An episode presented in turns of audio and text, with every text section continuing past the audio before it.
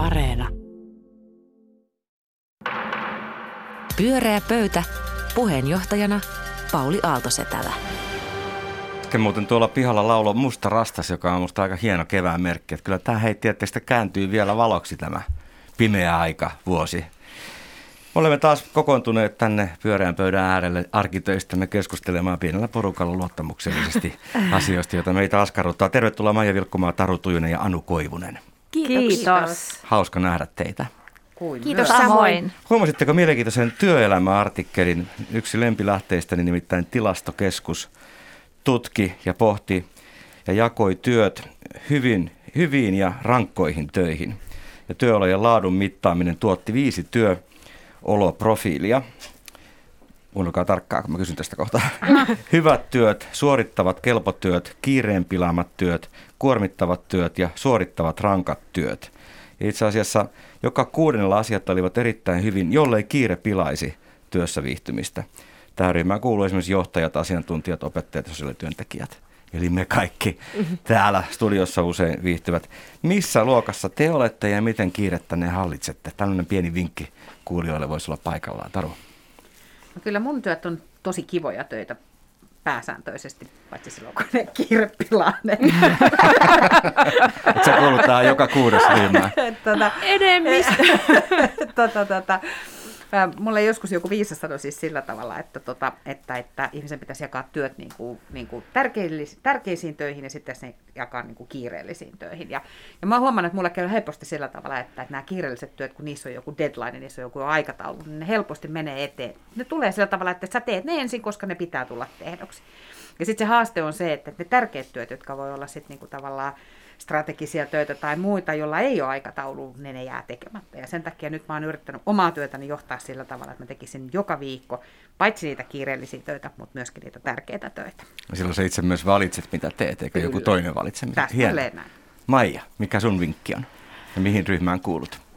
Niin, mä en, nythän tota, kun meikäläiset ei pääse esiintymään, niin se on tietysti vähän muuttanut sitä työprofiilia, että käytännössä teen luovia töitä ja luovan työn, eli siis teen biisejä ja kirjoitan erilaisia näytelmäkappaleita ja sellaisia, ja niiden sellaisten töiden ö, ominaisuus toki on sit siihen, että siinä, sitä ei oikeastaan voi kiire pilata, koska sit sitä työtä ei niinku ole, kun se biisin teko on semmoinen, että että se kukaan ei vaadi sulta tavallaan mitään, paitsi että sitten maailma rikastuu, jos teet hyvän biisin, ja sitten jos et tee hyvää biisiä, niin se on sama kuin jos tehnyt ollenkaan. Et siinä on pakko tavallaan sitten vähän vaan niin kuin istua siinä. Mutta mä yritän tehdä sellaista, että mulla on kalenteri seinällä ja mä laittelen siihen erivärisiä postitlappuja, jotka merkkaa, että minkä tyylisiä, onko mä tehnyt nyt käännöstä vai onko mä tehnyt niin kuin omaan taiteelliseen uraan liittyvää juttua vai onko mä ollut Voice of Finlandin kuvauksissa. Ja sitten mä kattelen sieltä, että jos mun oma ura on se pinkki, niin jos pinkki on ollut hirveän vähän, ja tota, uralla tarkoitan siis ta- taiteellista tuotantoa, niin sitten mä tajuan, että nyt tota lisää. Niin se auttaa kyllä siinä, että, että, huom- että elämä täyttyy siitä, mistä haluaa sen täyttyvän. Erinomainen metodi. Anu, kerro sinä vielä. No mulla on siis hyvä, kelpo, kuormittava työ. Mä kuulun kanssa siihen kuudesosaan ja yritän räpiköidä. Onnea Mitä muuta voi? Totta. Mulla joskus Mulla opetettiin niin, että nyt pitää lähteä siitä, kun tekee ihmisten kanssa työtä, niin ei ole kiire, mutta voi olla kyllä hyvin tiukka aikataulu. Totta. Se on niin kuin toinen kysymys. Sitten mennään niin teemoihin. Puhutaan tänään myös kokoomuksesta, mutta ei ihan heti taru, vaan nyt jostain muusta vai mitä? Ole hyvä. Joo, puhutaan mie- mieluusti ainakin ensin jostain muusta. tuota. Näytit ihan kauhistuneet, mutta et sä pääse siitä eroon nyt millään. Näin, näin, tämmöinen pelko mulla vähän tästä oli. Joo, mutta mun aiheeni liittyy siis tota, kylläkin yhteiskunnalliseen asiaan ja, ja, tota, ja vähän koronaakin, mutta ei puhuta koronasta. Hallitus haluaa maahan kolmen viikon sulun, äm, jonka aikana halutaan sitten tietysti painaa alas koronatartuntoja, jotka ihan kiistatta onkin lähtenyt tosi huolestuttavaan kasvuun. Ja tämä britti, brittimuunnos tällä hetkellä valtaa Suomessakin tilaa. Ja, ja, ja tota, Ymmärrän hallituksen tuskaa tosi hyvin. Sairaanhoitopiireistä tulee koko ajan viestiä, että sairaalapaikat täyttyy ja teho-osastopaikat täyttyy ja nyt pitäisi saada ihmisistä ja sitten ihmiset käyttäytymään ja toimimaan sillä tavalla, että niitä kontakteja vähennetään. No, mitä tapahtuu? Tapahtuu se, että hallitus ilmoittaa, että tulee sulku. Sitten tulee avit, jotka ilmoittaa, että tulee, tulee, paitsi että ei me suljetakaan mitään kuntokeskuksia, Ainakaan ihan ei kaikkea. ainakaan ihan kaikkea. Eikä lentokenttää. Sitten tulee tota kunnat, jotka ilmoittaa, että juu, juu, sulku tulee, paitsi että kaikki alle 12-vuotiaiden harrastukset jatkuu ja ehkä vielä vähän vanhempienkin jatkuu ja mitään ei ehkä sitten niin kuin tavallaan niin kuin muutetakaan niistä aikaisemmista päätöksistä. Ja sitten vielä tulee eduskunta, joka lähettää kirjeen hallitukselle ja sanoo, että te ette muuten kommentele meitä aikataulussa, että me päätetään näitä asioita just niin kuin me itse halutaan. Ja, tota, ja tästä tietysti luonnollisesti seuraa iso keskustelu, johon osallistuu sitten tietysti valtiooppineita ja, ja oikeuskansleria, mitä kaikkia instituutioita meillä tässä maassa nyt onkaan. Ja lopputulos on se, että paitsi että kansalaiset ei tiedä yhtään, mitä se sulku tarkoittaa. Ei se niin, tarkoita niin, mitään. niin, niin se haaste on ehkä siis se, että se ei, Markki. muutu, se ei muutu teoksi ja se ei muutu niin kuin käytännön toimiksi. Ja, ja nyt mun kysymykseni siis kuuluukin, että ollaanko me tilanteessa, jossa meidän pitäisi olla syvästi tässä tilanteessa huolissamme tästä suomalaisesta oikeusvaltiosta ja, ja, ja siitä, että kuka täällä saa päättää ja mitä saa päättää, vai pitäisikö meidän kiinnittää huomiomme siihen koronan mahdolliseen kolmanteen aantoon, eli keskustelemmeko me oikeista asioista, kun me keskustelemme nyt sitten siitä, että kuka saa tehdä ja kuka saa missäkin asiassa olla toimivaltainen. Niin, kyllähän siis tota, mä just tänään kuuntelin radiosta, mun Antti Rinne puhui siitä, kuinka suomalainen järjestelmä on monin tavoin siiloutunut, ja hän piti tätä niin kuin tämän ongelman yhtenä juurena, että eri paikat juuri näin toimii kuin, kuin sanoitkin. Onhan tämä niin kuin, siis ihan järjetön. Mä oon jotenkin lakannut ikään kuin aktiivisesti seuraamasta näitä juttuja, koska tämä on niin turhauttavaa ja tietenkin ö, ehkä isoin syy siihen turhautumiseen on se, että meikäläisen kaikki muut paitsi nämä luovat työt, eli esiintyminen on ollut kiellettyä jo kohta vuoden.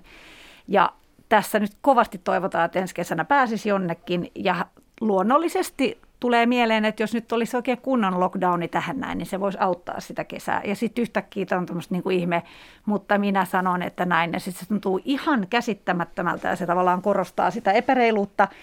Eihän siinäkään ole mitään järkeä, että meillä on, siitä on täällä puhuttukin, että, että niitä baareja ja ravintoloita ei niin kuin mitenkään olla saatu kiinni aikaisemmin. Ja, että onhan tämä siis todella kummallista. Mä, se ehkä liittyy osaksi tietenkin tähän byrokraattiseen järjestelmään, mutta liittyisikö se sit myös siihen, että ihmiset on vaan jotenkin niin väsyneet tähän tilanteeseen, että osa tyypeistä vaan niin kuin puolitahallaan on silleen, että en nyt jaksa. Että olen kuullut liian monta kuukautta sitä, että Suomi on veitsen terällä, että en jaksa enää uskoa, että se oikeasti olisi näin. No mä kuulun siihen ihmisryhmään, joka illat valvo, niin kuin lukee Twitteristä erilaisia oikeustieteilijöiden analyysejä poikkeusolomääritelmistä ja tosiaan eilen opin, että Suomessa niin kuin poikkeusolojakin on kahta laatua ja että niistä, ni, ni, ni, ni, ni, niillä on erilaiset merkitykset. Että siis tavallaan tämä hajautettu päätöksentekojärjestelmä ja oikeusvaltio on hyvin lähellä sydäntäni, mutta samanaikaisesti huomaan myös itse olevani sitä mieltä, että okei, että keskustellaan vaan näistä poikkeusolomääritelmistä, mutta pysytään kaikki kotona ja, kesku- ja, ja tuota, niin ei mennä nyt ei, ei mennä nyt yhtään minnekään, että, että, tää on niinku, että tässä on järjelliset perusteet sille, että kaikki pysyy kotona, ja, ja tuota, nyt meille on siis äh, viimeksi eilen pääministeri esitti, esitteli A-studiossa siis sitä, että se nyt vaan on niin, että meillä on tämmöinen järjestelmä täällä Suomessa, että meidän niin kuin järjestelmä pyrkii turvaamaan perusoikeuksia, se on meidän keskeinen arvo, että meillä ei ole sellaista järjestelmää, joka olisi autoritäärinen, että joku voisi napista painamalla sanoa, että nyt on kaikki näin, ja, ja, ja että näin on helppo poistaa ihmisten perusoikeudet. Ja tavallaan, että jos me hyväksytään tämä, että meillä on tämmöinen järjestelmä, niin nyt se on sitten meille jokaiselle niin kuin se kysymys, että, että ymmärretäänkö me vaara. Ja mä jotenkin ajattelen, että tämä on tämä on niin kuin mahdollista elää ja, ja että tämä on käsitettävissä, miksi meillä on tämmöinen hankala tilanne. Mutta eikö se ole ihan älytöntä silti siis, että, että, että, että milloin ihmisten pelastamisesta tuli tällainen niin kuin akateeminen harjoitus tai tämmöinen pykälä byrokratia väittely? Joo, Niin siis se on to- hyvä kysymys. Mä ajattelen siis sillä tavalla samoin kuin Anu tuossa totesi, että musta siis tämä hajautettu järjestelmä on oikein. Mä olen siis tämmöisen hajautetun järjestelmän kannattaja ja siitä huolimatta, että Hiljaisina, on- rauhallisina aikoina se on kyllä varsin toimiva. Niin, ja sitten siinä on muista kysymys on se, että ihmisten perusoikeuksien rajoittaminen kuuluukin olla vaikeaa. Sen kuuluu olla vaikeaa, sitä ei kuulu, niin kuin- sen ei kuulu tapahtua helposti. Ja, ja, ja se on meidän kaikkien etu. Mutta sitten meidän pitää ymmärtää se, että se vapaus tuo niin kuin mukanaan jotain vastuita. Ja se vastuu on siis juuri se, että nyt pitäisi vaan sitten pysyä kotona. Niin. Ja mä ymmärrän sen niin kuin väsymisargumentin, ja mä olen myös sitä mieltä, että meidän pitäisi pystyä katsomaan tätä koronan jotenkin äm, äh, hoitoa muillakin mittareilla kuin sillä, että onko tämä nyt vain kuinka monta tehohoidossa tai kuinka monta altistunutta tai kuinka monta sairastunutta on. Mutta että ähm, musta järjestelmä itsessään on niin kuin oikeille perusteille niin kuin rakennettu. Mutta siis musta on aivan, se mikä, mua, niin tässä, mikä mun mielestä on sellaista jotenkin aivan uskomatonta, on siis se, että valtioelimet on ryhtyneet nyt kommentoimaan toisiaan. Siis todellakin se niin, että avijohtaja... Nuhtelemaan ja, ja Niin, nuhtelemaan ja huomauttelemaan, että siis eduskunnan puhemies lähettää jotain tällaisia niin kuin meilejä, jotka on tarkoitettu vuodettavaksi, jossa hän nuhtelee ja joku vastaa, tai avijohtajat lähettää kansanedustajille. Ja STM THLlle. Nimenomaan, että siis tämä on mun mielestä totaalisen niin kuin tarpeetonta, että, että se, sen mä haluaisin mielelläni loppuun. Mutta se viestiliikenne on ollut olemassa aina. Sen ero on se, että se ei ollut aikaisemmin julkista. Mm. Ja nyt se on vaan julkista, että me päästään niin kuin seuraamaan sitä, ja se liittyy tietysti median muutokseen ihmiseenkin ja, ja, ja siihen dynamiikkaan, että se, sitähän on kuitenkin sitä vuoropuhelua käyty aina. Mutta mä haluan puhua vielä tuosta perusoikeuksista, koska sitten kun siinä on musta tämä kuitenkin tuo myös tämän, että se on ihan totta, että se on kiva, että perusoikeuksia ei voi tuosta vaan ottaa pois. Mutta kyllähän tämä on myös tota, oudolla tavalla näyttänyt, että mitkä mielletään meidän perusoikeuksiksi. Perusoikeus on käydä kuntosalilla näköjään, perusoikeus on käydä baarissa ja laulaa karaokeeta, tai josta on puhuttu mutta kulttuuri ei ole perusoikeus. Ja tässä mun mielestä ollaan väärässä, koska niin kuin on puhuttu, nyt tietenkin on järkevää, olisi järkevää mennä super lockdowniin, mutta esimerkiksi elokuvateattereiden ja teattereiden kiinniolo silloin, kun ravintolat on ollut auki, on musta ollut ihan uskomatonta. Miten se voi olla niin, että yhtäkkiä menee perusoikeuksien raja jossain kummallisessa paikassa? Se on vaan laitettu sinne.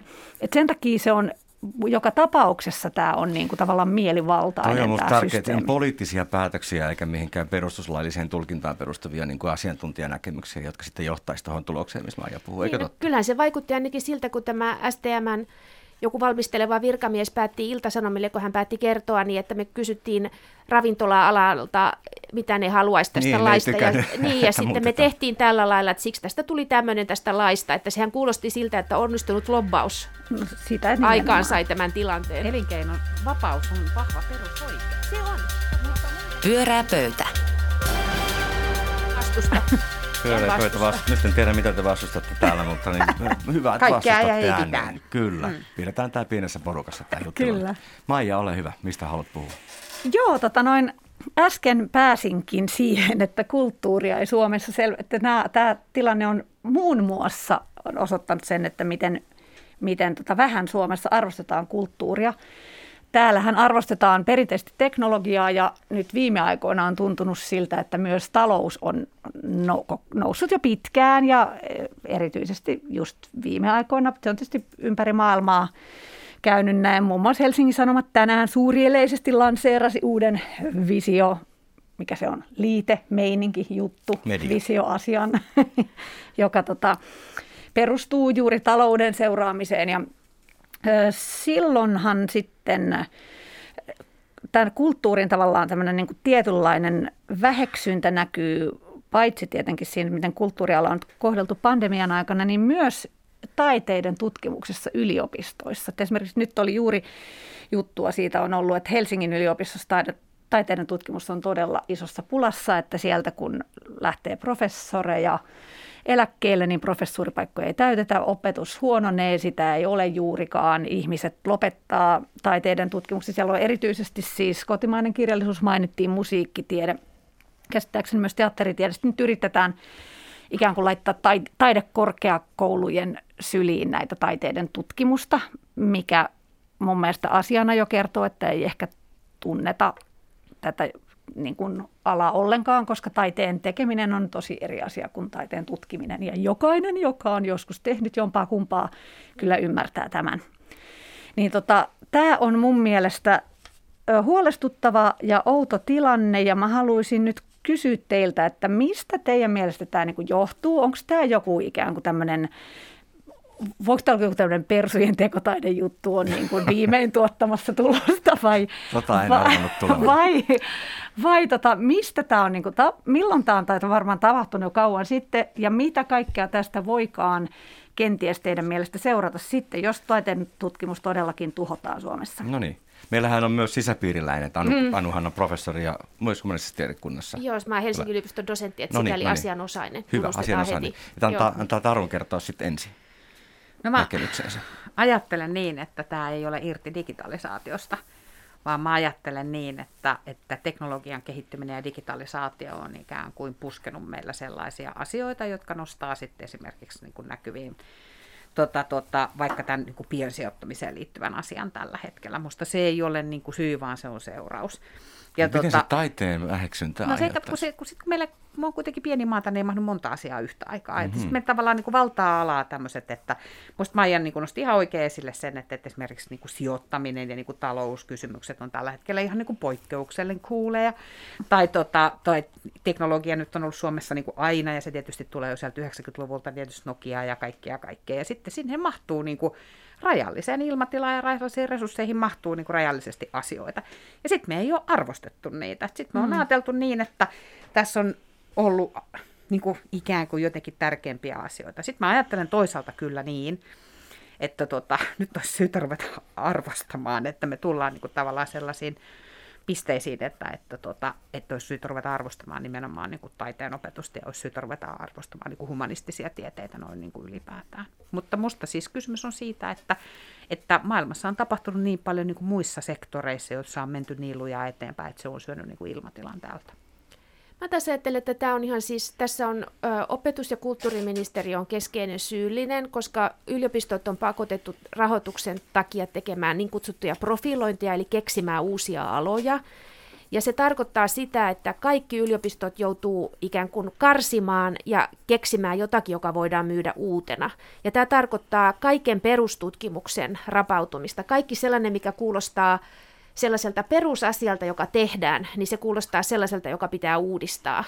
Ja tämä on siis automaatti, joka on sisäänrakennettu suomalaiseen Se on ikiliikkuja. Se on ikiliikkuja ja se tarkoittaa sitä, että siinä voi tulla hyviäkin asioita keskityksi, mutta se edellyttää koko ajan tuhoamista. Ja silloin tuhotaan sellaista, mikä ajatellaan, että se on joka tapauksessa olemassa ja tähän sisältyy niin kuin, tämä taiteen tutkimuksen ala on niin kuin ajateltu sellaiseksi, että sen olemassaolon oikeutus on olla tällainen luovan teollisuuden joku sivuhaara. Mm. Ihan sillä tavalla, niin kuin, että kirjallisuuden tutkimus on ok, jos siellä voidaan osoittaa, että kirjallisuusterapia parantaa suomalaisia masennuksesta. Eli se, niin kuin, että kirjallisuudelle, sillä pitää olla joku tällainen hyötyarvo. Ja tähän niin kuin logiikka on myös kovissa tieteissä ongelma perustutkimukselle koska soveltavalle tutkimukselle paranna diabetes, fiksaa korona, tee joku tällainen, niihin sä voit saada niin kuin profiilirahaa, lippulaivaa, iso kärkihanke, mikä on tämä niin kuin tiederahoituksen jargon, mutta kaikki mikä on niin kuin perusasia, kuten esimerkiksi suomalaisen kulttuuriperinnön tutkiminen, säilyttäminen, ymmärtäminen, suomalaisuuden ymmärtäminen maailmassa, taiteen kautta tai muuten, ei se, ei se ole mikään profiilijuttu kenellekään, kaikki on ihan sillä tavalla, niin kuin, että miten tähän saisi jotenkin digitalisaatiota tai miten tähän saisi yrittäjäkulman. Mutta onko niin, että opiskelijatkaan ei ole sitä niin kiinnostuneita? Nyt syyllisiähän on persut, digitalisaatio, opetus- ja kulttuuriministeriö, mutta entäs sitten, Opet- jos siinä opiskelijat on kiinnostuneita, mutta ne lähtee pois, Pois, kun niille ei tarjota opetusta. No niin, Musta, selvä. tota, mutta musta me puhutaan nyt Anukas ihan samasta asiasta. Me puhutaan siis siitä, että, että me on tehty valintoja. Kyllä. Me on tehty poliittisia valintoja, jotka on tehty poliitikkojen ja opetusministeriön niin kuin, toimesta, jossa me on ajateltu, että suomalaista kilpailukykyä rakennetaan näillä ja näillä niin kuin, kyvykkyyksillä ja osaamisella. Ja se on se, mihin panostetaan ja siihen allokoidaan rahat. Ja siellä niin kuin, korostuu tällä hetkellä tosi voimakkaasti. Meillä on pitkään korostunut teknologia, ja se ei ole sattumaa. Ja nyt sieltä on korostunut pitkään nimenomaan tämä digitalisaation tuomat niin paineet ja, ja, tota, ja, ja muuta. Ja se johtaa siis siihen, että sinne ei mahdu tätä kokonaisuutta, mikä liittyy humanistisiin tieteisiin ja taiteeseen. Mutta sitä mä mietin, että olisiko sitä peliä niin sanotusti mahdollista pelata. Mä en väitä, että sitä olisi, mutta kun mä oon yleensä yritän, äh, tai siis jotenkin, äh, koska asioiden, tai siis vallankumouksen tekeminen on niin vaikeaa ja raskasta, yritän ensin kokeilla, että jos tota pela, yrittäisi pelata niillä korteilla, joita on, mä tiedän kyllä, että se on hankala. Mä oon ollut Suomen laitoksessa, so, laitoksen kanssa vähän semmoisena ulkopuolisena jäsenenä projektissa, jos haluttiin tutkia, että miten kieli koodaa ja miten ihmiset puhuvat onnellisuudesta. Tätä me puhuttiin onnellisuusprojektina. Se osallistui semmoiseen Helsinki Challenge, jossa niin kuin yritetään saada just kaupallisesti kaupallistettua Mä tunnustan, mä olin ideoita. siinä mukana. Mä kuulun näihin, jotka haluaa löytää tällaisia mahtavia innovaatioita No jo, mutta siinä on se ongelma, että humanistiset tieteet ei tuota innovaatioita. Että, ja mua olisi Tuotti. ainakin kiinnostanut, no joo, mutta esimerkiksi tälle projektille se kyllä pitkälle, koska kaikki kiinnosti se. Ja mustakin se, että miten ihmiset puhuvat joistain asioista, oli hyvä. Ja on mahdollista munkin mielestä, ehkä olisi ollut tavallaan kuvitteellisesti löytää innovaatio, mutta se mitä ideoita siellä tuli semmoisilta niin kuin sparrareilta oli, että no tehkää vaikka kuntosaliketjun kanssa yhteistyötä ja tehkää self-help-opas. Siitä ei ole kysymys kielitieteessä ollenkaan. Ja se tuntui hir- ihan hirvittävän latistavalta. Mutta sitten mä mietin, että sitten että 90-luvulla kaikki muistavat, ehkä nuorimmat eivät, mutta useat muistavat, että filosofia nousi hirveäksi hitiksi, koska siellä oli niin kuin karismaattisia puhujia. Pitäisikö meidän sitten, niin onko tällainen mahdollista tai onko se, edes, onko se vaan niin kuin hirvittävää niin kuin häväistystä edes miettiä? Niin mitä tieteentekijät sanoo? No, mutta onhan siis, jos ajatellaan, no, eihän, tässäkin puhutaan nyt, me aloitettiin taiteen tutkijoista, mutta jos me ajatellaan esimerkiksi historian tutkijoita, niin suomalaiset rakastaa erityisesti sotiensa historiaa. Et historian tutkijoilla on aivan valtava kysyntä ja, ja, ja tuota, niillä on yleisöä ja kaikkea muuta. Ei niillä ole niin mitään ongelmatiikkaa tässä. Että mä ajattelen, että ongelma tässä on tämä taide, koska se on hyödytöntä. Niin se ajatellaan, että sen pitäisi olla luovan talouden moottori ja se on sen ainoa eksistenssi. Taide ei ole hyödytöntä. Ei tietenkään, se on elintärkeää. Pyörää pöytä. Tähän menee hyvin. Äsken alkoi jonkinlainen val- radiovallankumous. No, pi- pidä, pidämään jo toi. Mikäs meidän viimeinen teema on? No, kokoomus tietenkin. No niin, Taru Tujunen, entinen kokoomuksen puoluesihteeri jännittää tuolla, että hän joutuu ottamaan No niin, kantaa. siis Kirsi Piha ilmoitti äh, viime lauantaina luopuvansa Helsingin pormestarin ehdokkuudesta ja hän kirjoitti blogissaan, että hän ei pysty edustamaan pormestariehdokkaana sitä arvojen kirjoa, joka tällä hetkellä kokoomuksessa on. Ja hän totesi, että hänen kokoomuksessaan niin ajattelu ei perustu ennakkoluuloiseen ja eri ryhmiä syrjivään ajatteluun. No siis alkoi tämmöinen vuorokauden kokoomus on rikki, kokoomuksessa on kriisi, kokoomuksessa on arvokonservatiivien ja arvoliberaalien välinen taistelu. Mutta sitten alkoi tällainen niin kuin, ikään kuin vastaliike, jossa sitten tultiinkin siihen tulokseen, että piha oli pihalla. Piha ei ymmärtänyt puolueesta, ei piha ymmärtänyt maailmasta. Kirsi Piha pettyi puolueeseen, mutta ei itse ollut enää tilanteen tasalla, kirjoitti Juha Ristamäki Iltalehdessä. Ja ää, alkoi tällainen, niin kuin kaikki kynnelle kykenevät tuli Twitterin kertomaan, että ei yhtään tunnista tämmöistä ongelmatiikkaa, joka, jonka Kirsi Piha tässä blogissa oli ottanut esille. Voisi sanoa, että tämmöinen aika massiivinen spinnaus. Petteri Orpo kävi A-studiossa toteamassa, että mitään kriisiä ei ole, ja jos joku väittää, että semmoinen joskus on ollut, niin se on joka tapauksessa, hän on hoitanut sen vuorokaudessa. Ja, ja, tuota, ja, ja, ja, ja nyt on niinku tavallaan sellainen, niinku, tavallaan tarina on sellainen, että itse asiassa tämä koko Kirsipihan ehdokkuus oli joku tämmöinen niinku tilapäinen Helsinki-häiriö, ja koko Suomi katsoo ihmeissään, että mistä ihmeestä on kysymys, ei tunnisteta, mikä tämmöinen arvoliberaali, arvokonservatiivi taistelu. Ää, ja nyt mä ulkopuolisena haluaisin kysyä teiltä, arvon kollegat, että onko niin, että että Suomella on tämmöinen, Suomessa on tämmöinen erilliskokoomus, että kaikissa muissa Länsi-Euroopan maissa, jopa Yhdysvalloissa keskustaoikeisto on mennyt rikki, halki, mutta Suomessa tämmöistä ei ole, paitsi Kirsipihan blogissa. Taru, sä voisit Voinko Maija aloittaa? Taru, sä voisit kyllä aloittaa, että sä et tästä juuri mitään tiedä, mutta ole hyvä. Niin, niin. Ihan ulkopuolisena vähän Niin. tätä katellaan. Niin. niin. Mitäs siinä nyt kävi? No, tämähän on sillä tavalla hauska, hauska päivä käydä tätä keskustelua, että tämä on se päivä, kun EPP, joka on eurooppalainen kansanpuolue, jonka jäsen siis kokoomuskin on, ja joka on siis Euroopan niin kuin unionin parlamentissa suurin, suurin puolue, niin, niin, niin tota, päätti tehdä jäsenmuutoksen, jonka seurauksena yksi EPP-puolueesta Unkarin Fides, joka on, tota, jota on pidetty tämmöisenä Unkaria tällä hetkellä aika tämmöisenä niin kuin häirikkömaana unionin sisällä, koska siellä tosissaan on voimakkaasti rajoitettu lehdistövapautta muun muassa ja ihmisoikeuksia ja muuta, niin Fides lähti lätkimään sitten EPP-ryhmästä. Ja, tota, ja, ja että ainakin siis Euroopan unionin tasolla näyttäisi olevan keskustelua siitä, että mitä tarkoitetaan, kun puhutaan maltillisesta keskusta-oikeistolaisuudesta. Mm. Ja, tota, ja, ja mulla, niin kuin tuossa todettiin, niin, niin on tota historiaa siellä, siellä, siellä tämän kokoomuksen kanssa, niin sen tiimoilta tietysti on saanut olla paljonkin tekemisissä kokoomuksen veljespuolueiden kanssa ympäri maailmaa. Ja, ja, tota, ja, ja se, mitä niin kuin valitettavasti tietysti on niin kuin joutunut niin kuin katsomaan, että onhan nämä puolueet hirveästi muuttunut siitä viimeisen 10 tai 15 vuoden aikana. Että se semmoinen niin kuin, niin kuin, niin kuin Ilkka Suomisen tai Helmut Koolin tai mm-hmm. kumppaneiden niin kuin ikään kuin tämmöinen sodan jälkeen tämmöinen maltillinen keskusta oikeistolaisuus. Sä vedät niin, niin kaukaa, nyt pitää niin, päästä niin on, vähän niin on, on niin kuin, se on ollut siis valtavirtaa. Mm.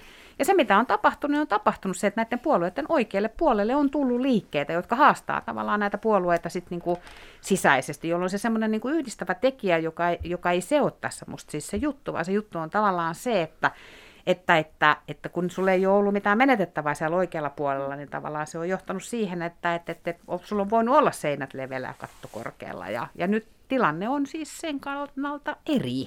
Hmm. Niin mun mielestä joku laittoi Twitterissä osuvasti, että hei Petteri Orpo, Paasikivi ei sanonut, tosiasioiden kieltäminen on viisauden alku. se, se oli musta niin kuin erittäin sattuvasti koska on ihan selvää, että siis kaikkihan on nähnyt ton jo kauan sitten siis. Että niin. siellä siis on, minkä?